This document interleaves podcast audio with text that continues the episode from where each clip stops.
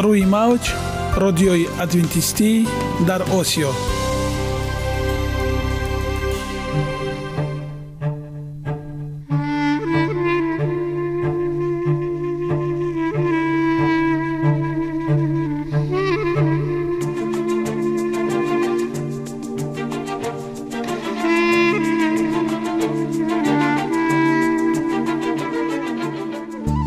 با عرض سلام به شما شنوندگان عزیز.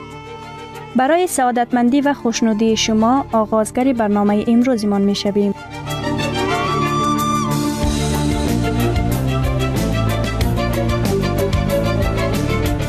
برنامه های ما شامل سه بخش می باشند. بخش اول سلامتی که در آن ما به شما طرز حیات سالم، جلوگیری از امراض و غذاهای سالم را پیشنهاد می نماییم.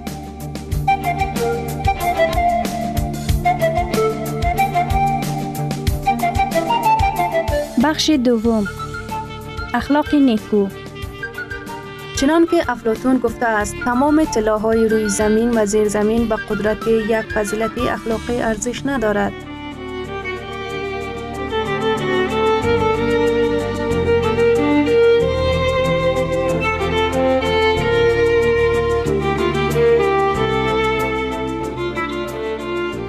بخش سوم. نوری معرفت. رازهای نهانی نبوت ها در کتاب مقدس.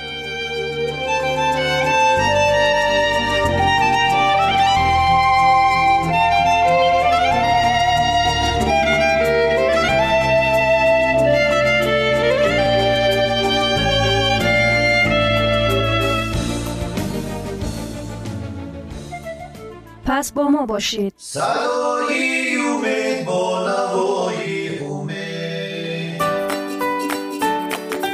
جسم سالم عقل سالم سالم بودن خوشبخت بودن است. خوشبخت بودن است.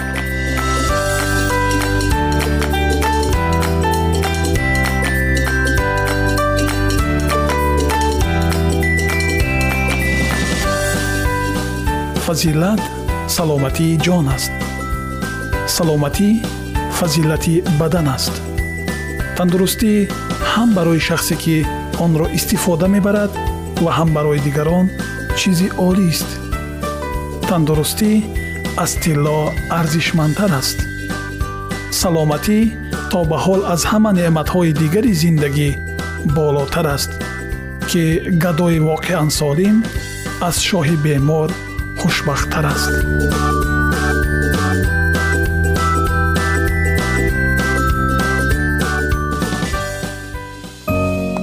оиди мавзӯъҳои саломатии шумо метавонед дар сомонаи саломат клаб маълумоти бештарӣ пайдо намоед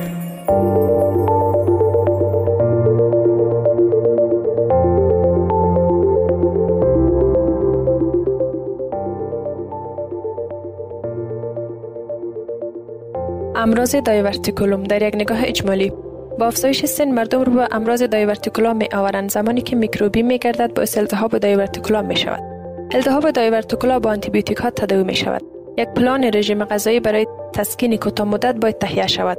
برای چند روز فقط مایعات شفاف و تعقیبش غذاها با fiber کم تا زمانی که سیستم هضمی fiber نرمال را تحمل بتواند. التهاب diverticula ممکن به سرطان کولون یا روده بزرگ مشکوک کند. بنابراین باید در نخست این رد گردد. سرطان کلون به مقابل تداوی خوب جواب می دهد اگر زود کشف شود. در میان مشکلات صحی که ما در سنین پیشرفته روبرو می شویم در نامه نوشته شده توسط یک شنونده.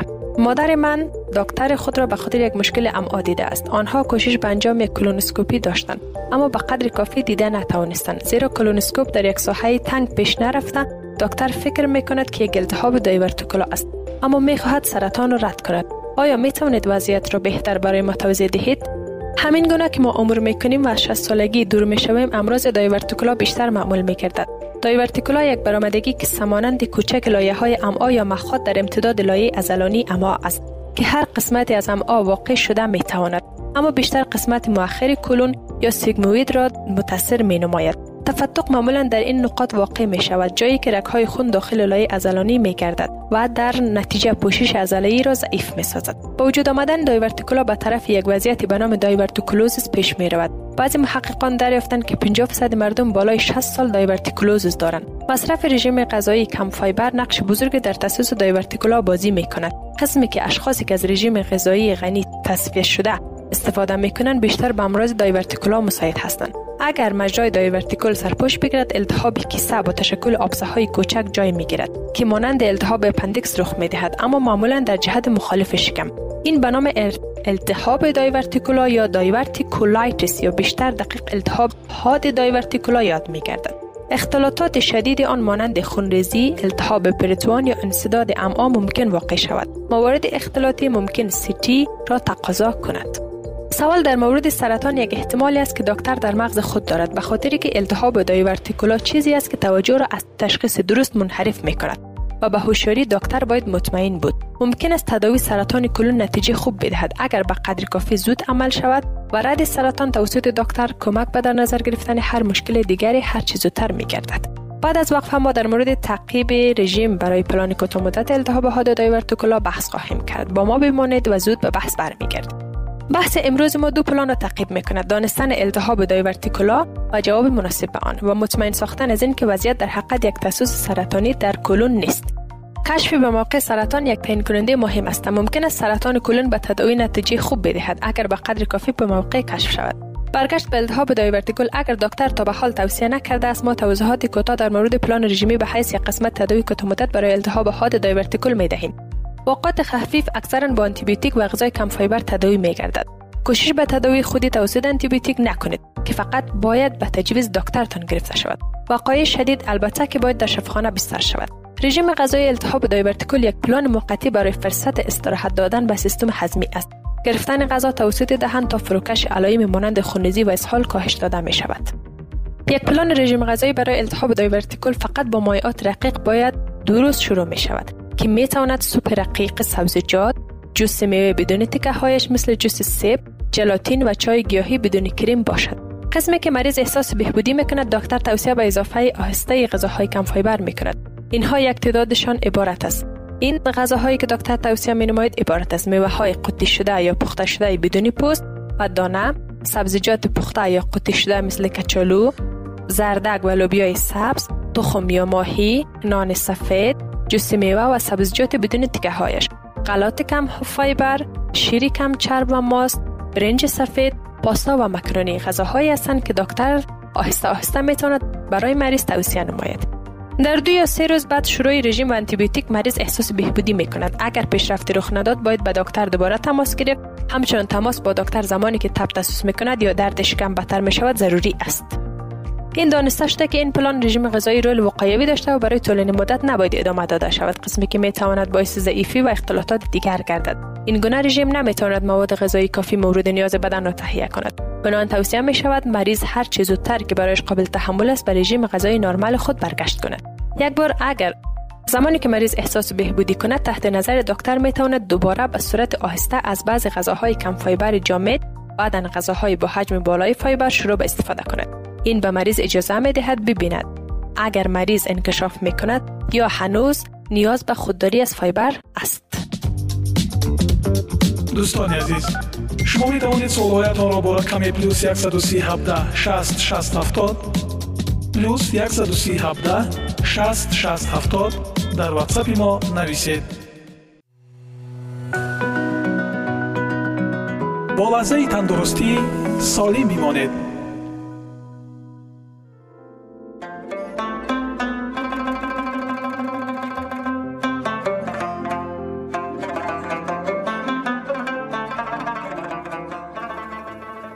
سلام و وقت بخیر. خدمت تمام شنوندگان عزیزی برنامه لحظه تفکر. خوبان من سلسله برنامه های لحظه تفکر گرفته شده از کتاب لطفا گوسفند نباشید. اثری از محمود نامنی می باشد. دوستان عزیز من این کتاب را با عشق برای شما می خوانم. قسمی که از نام برنامه ما واضح است لحظه تفکر. امیدوارم این سلسله برنامه ها شما را به لحظه تفکر وادارد. به گفته بزرگ مرد تاریخ یک ساعت تفکر بهتر است از هفتاد سال عبادت. پس ارزش فکر کردن بس بالاست. این فکر است که ما را به قله های موفقیت می برد و رشد می دهد و ذهن ما را باز می کند و جهان پیرامون را برای ما واضح می سازد. تقاضای من از شما این است که هر برنامه را به دقت گوش دهید و به آن فکر کنید. و اگر قسمتی و یا متنی بر دلتان نشست آن را یادداشت کنید و بارها و بارها تکرار کرده و به آن فکر کنید. به امید آن که دست در دست هم دهیم و انسانهای بسازیم تا در فرداهای آتی لبخند را بر لبان خلق و خدا بنشانند و دست افتاده ای را بگیرند که همین دلخوشی ما را بس. اما به فرموده دانای دلبند دکتر علی شریعتی این تمام چیزی است که می توانستیم نه تمام چیزی است که می خواستیم. برایتان دل عاشق ذهن جستجوگر روح استیانگر نگاه پرهزگر و زبان پرسشگر می طلبم. اینک به برنامه امروزی لحظه تفکر گوش فرا دهید.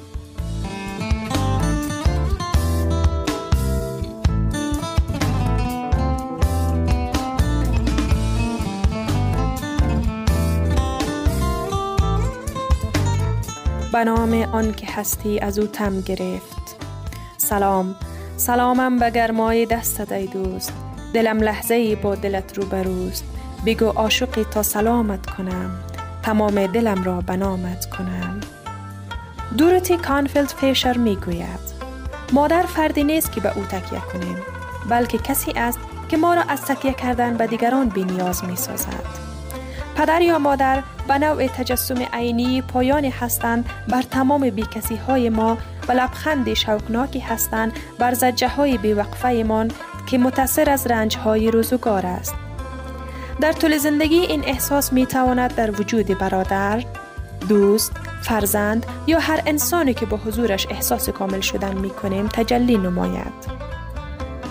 امانوئل این احساس را بسیار زیبا بیان کرده و می سراید. روحم را جستجو کردم اما نتوانستم آن را بیابم. خدایم را جستجو کردم اما او از من گریخت. برادرم را جستجو کردم و هر سه را در او یافتم. سهراب در تعبیر بسیار ژرف و لطیف نیمه گم شده را بیان کرده و تنهایی و اندوه انسان را در دل ماهی کوچک تنگ بلور می بیند که دچار آن نیمه گم شده اشک دریاست می باشد و به این بهانه محزون و غمگین چنین می سراید.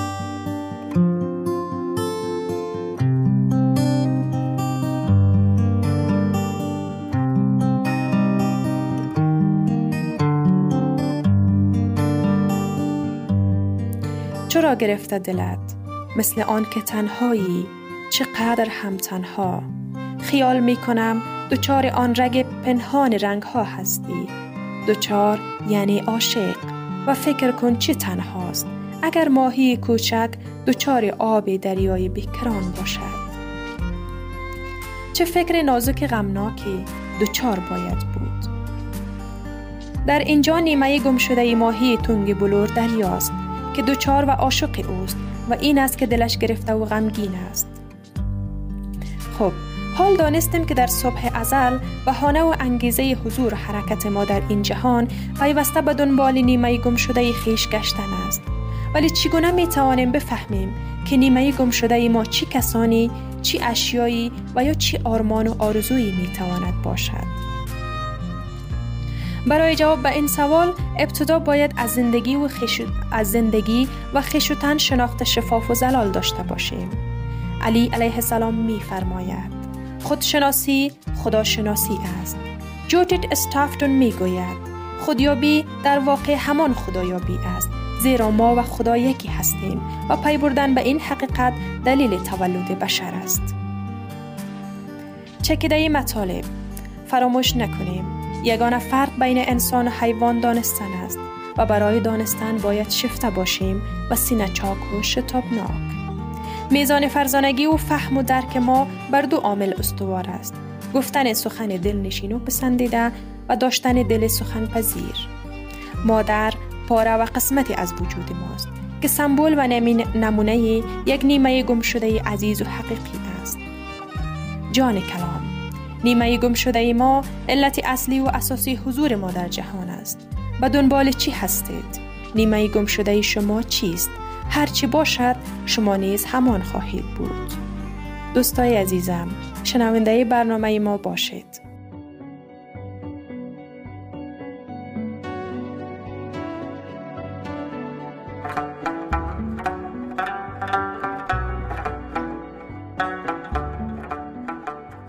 گرامی ترین ارزش خانوادگی اخلاق نیکوست و همانا با ارزشمندترین بنیازی عقل است.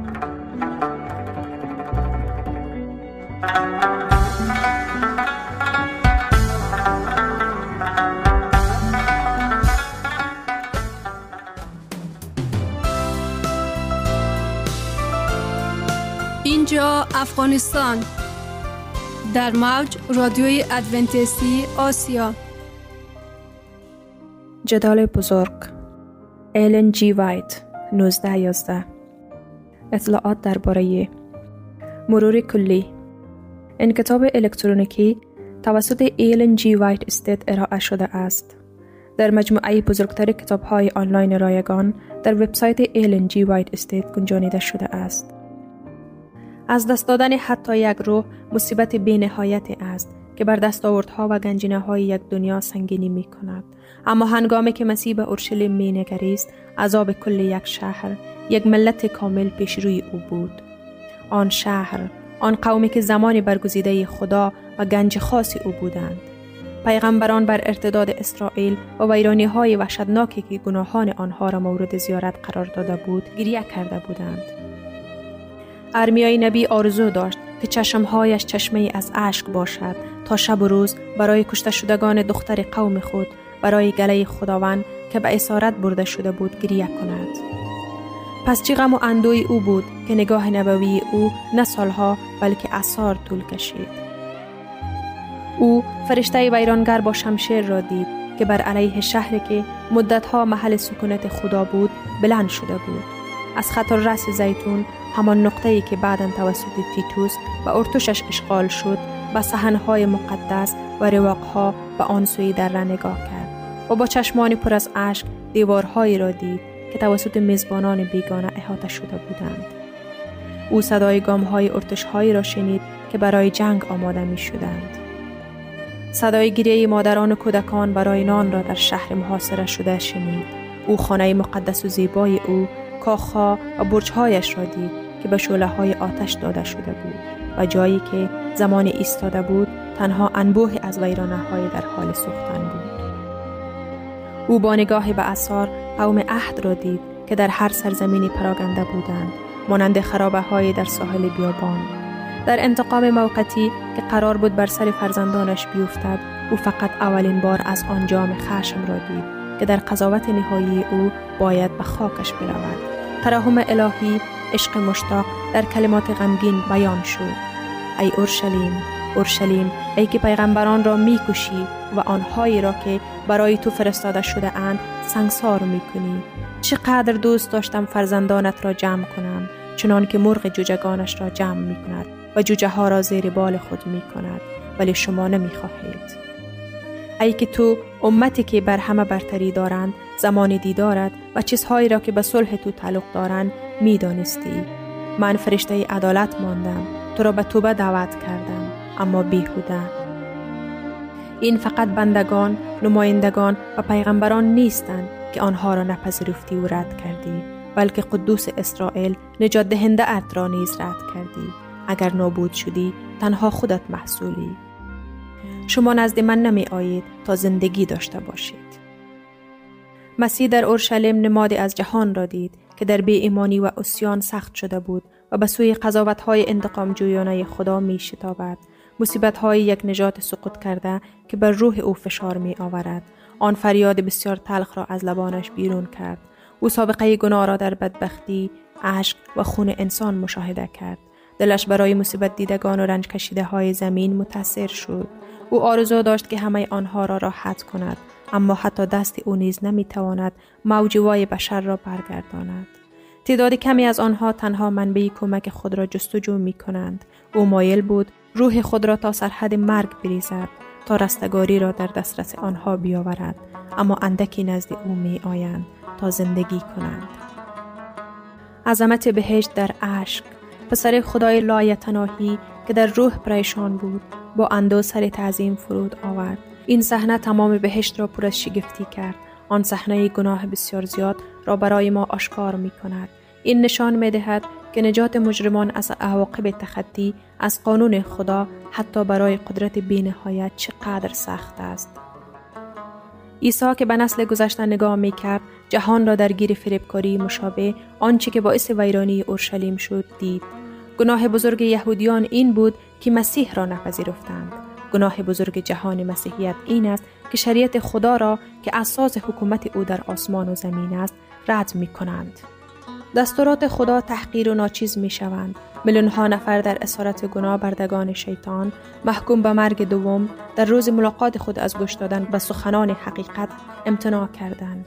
چی کوری وحشتناک و چی شفتگی عجیب.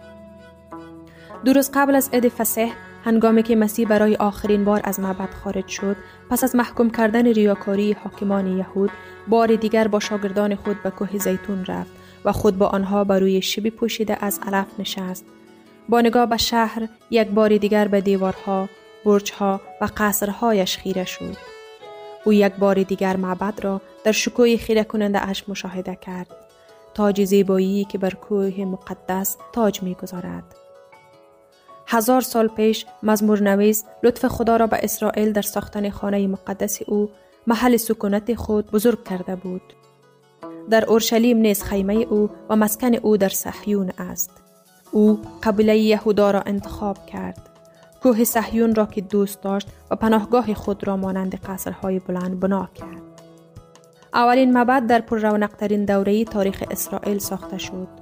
گنجینه های عظیمی برای این منظور توسط پادشاه داوود جمع آوری شده بود و نقشه های ساخت آن با الهام الهی انجام شد. سلیمان حکمترین پادشاهان اسرائیل این کار را به پایان رسانده بود. این معبد با شکوترین ساختمانی بود که جهان تا به حال دیده است. با این حال خداوند به وسیله حجی نبی در مورد معبد دوم اعلام کرده بود. جلال این خانه آخر از خانه اولی بیشتر خواهد بود. حجی نبی پس از تخریب معبد توسط نظر حدود 500 سال قبل از تولد مسیح توسط مردمی که از اسارت مادام العمر به کشور ویران و تقریبا متروک بازگشته بودند بازسازی شد. آنگاه در میان آنها مردان سالخورده ای بودند که شکوه معبد سلیمان را دیده بودند و در شالوده ساختمان جدید گریستند که باید آنقدر پستر از ساختمان قبلی باشد. احساسی که غالب بود و اجبار توسط پیامبر توصیف شده است. چه کسی در میان شما باقی مانده است که این خانه را در اولین شکوه خود دید و اکنون آن را چگونه می بیند؟ در نظر شما در مقایسه با آن چیزی نیست. سپس وعده داده شد که شکوه و جلال این خانه آخر از خانه اولی بیشتر باشد. اما مبد دوم از نظر شکوه با مبد اول برابری نکرده بود و نه توسط آن نشانه های قابل مشاهده از حضور الهی که مربوط به مبت اول بود مقدس. هیچ تجلی قدرت ماورای طبیعی برای نشان دادن فداکاری آن وجود نداشت.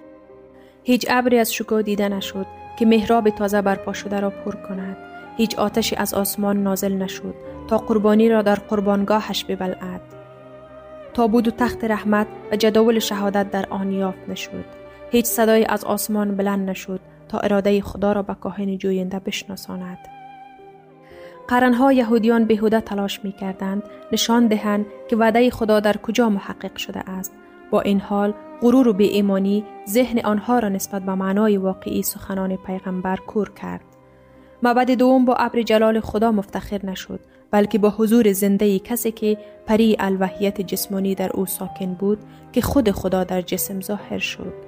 هنگامی که مرد ناصری در دادگاه های مقدس تعلیم و شفا می‌داد میل همه ملت ها واقعا به مبد او رسیده بود. در حضور مسیح و تنها در این مبد دوم در جلال از مبد اول فراتر رفت. اما اسرائیل از او هدیه بهشتی داده بود. با معلم فروتنی که آن روز از دروازه های طلایی آن بیرون رفت جلال برای همیشه از معبد خارج شد. قبلا سخنان ناجی محقق شده بود. خانه شما متروک به شما واگذار شده است شاگردان از پیشگویی مسیح در مورد سرنگونی معبد مملو از حیبت و شگفتی شده بودند و می‌خواستند معنای سخنان او را به طور کاملتر درک کنند. ثروت، نیروی کار و مهارت‌های معماری برای بیش از چل سال آزادانه صرف افزایش شکوه و جلال آن شده است. هیرودیس کبیر هم ثروت رومی و هم گنجینه یهودی را بر آن هدر داده بود و حتی امپراتور جهان آن را با هدایای خود غنی کرده بود. بلوک های عظیم از سنگ مرمر سفید با اندازه های تقریبا افسانه‌ای که برای این منظور از روم فرستاده شده بودند بخشی از ساختار آن را تشکیل می‌دادند و شاگردان توجه استاد خود را به اینها جلب کرده بودند و می گفتند ببینید اینجا چه سنگ ها و چه ساختمان هایی است به این سخنان عیسی با جدیت و حیرت آور پاسخ داد در حقیقت به شما می گویم اینجا سنگ بر سنگ باقی نمی ماند و به زمین نمی افتد. با سرنگونی اورشلیم شاگردان وقایع آمدن شخصی مسیح را در جلال دنیوی برای تصاحب تاج و تخت امپراتوری جهانی مجازات یهودیان ندامت و شکستن یوغ روم از روی ملت مرتبط کردند خداوند به آنها گفته بود که بار دوم خواهد آمد. از این رو با ذکر قضاوت در مورد اورشلیم ذهن آنها به آن آمدن بازگشت و هنگامی که با منجی در کوه زیتون جمع شده بودند پرسیدند. این چیزها کی خواهد بود و نشانه آمدن تو و پایان جهان چی خواهد بود؟ آینده با رحمت از شاگردان پوشیده بود. اگر آنها در آن زمان به طور کامل دو واقعیت وحشتناک را درک می کردند یعنی رنج ها و مرگ نجات دهنده و ویرانی شهر و معبد آنها در آن صورت آنها را غرق وحشت می کرد. مسیح طرح کلی وقایع برجسته ای را که قبل از پایان زمان رخ می دهد به آنها ارائه داد. سخنان او در آن زمان به طور کامل درک نشد اما معنای آنها آشکار می شد. زیرا قوم او باید و دستورالعملی که در آن ارائه می شود نیاز داشتند. نبوتی که او بیان کرد در معنای دو چیز بود. در حالی که نابودی اورشلیم را پیش بینی می کرد ترس های آخرین روز بزرگ را نیز ترسیم کرد. عیسی به شاگردان شنونده قضاوت هایی را که قرار بود بر اسرائیل مرتد بیفتد و به ویژه انتقامی که به خاطر ترد و مصلوب شدن مسیح بر سر آنها خواهد آمد اعلام کرد. نشانه های غیر قابل انکار قبل از اوج وحشتناک خواهد بود. ساعت خوفناک ناگهان و به سرعت فرا می رسید و ناجی و پیروان خود هشدار داد. پس چون ویرانی را که توسط دانیال نبی گفته شده است ببینید در مکان مقدس بیستید آنگاه اجازه دهید کسانی که در یهودا هستند و کوها بگریزند هنگامی که میارهای بود پرستی رومیان باید در زمین مقدس که تا حدودی در خارج از دیوارهای شهر امتداد داشت تنظیم شود آنگاه پیروان مسیح باید در هنگام فرار امنیت پیدا می کردند. وقتی علامت هشدار دیده می شود کسانی که می خواهند فرار کنند نباید درنگ کنند. در سر تا سر سرزمین یهودا و همچنین در خود اورشلیم سیگنال فرار باید فورا اطاعت شود. کسی که بر روی پشت بام قرار گرفت نباید به خانه اش فرود آید حتی برای حفظ ارزشمندترین گنجینه هایش. کسانی که در مزارع یا تاکستان ها کار می کنند در حالی که در گرمای روز زحمت می کشیدند نباید برای لباس بیرونی که کنار گذاشته بودند برگردند. آنها نباید لحظه ای را درنگ کنند مبادا درگیر ویرانی عمومی شوند. در دوران سلطنت هیرود اورشلیم نه تنها بسیار زیبا شده بود بلکه با برافراشتن برجها دیوارها و قلعه ها که بر استحکام طبیعی موقعیت آن افزوده بود ظاهرا تسخیر ناپذیر شده بود شنوندگان عزیز در لحظات آخری برنامه قرار داریم. برای شما از بارگاه منان صحتمندی و تندرستی اخلاق نیکو نور و معرفت الهی خواهانیم. تا برنامه دیگر شما را به الله پاک میسپاریم.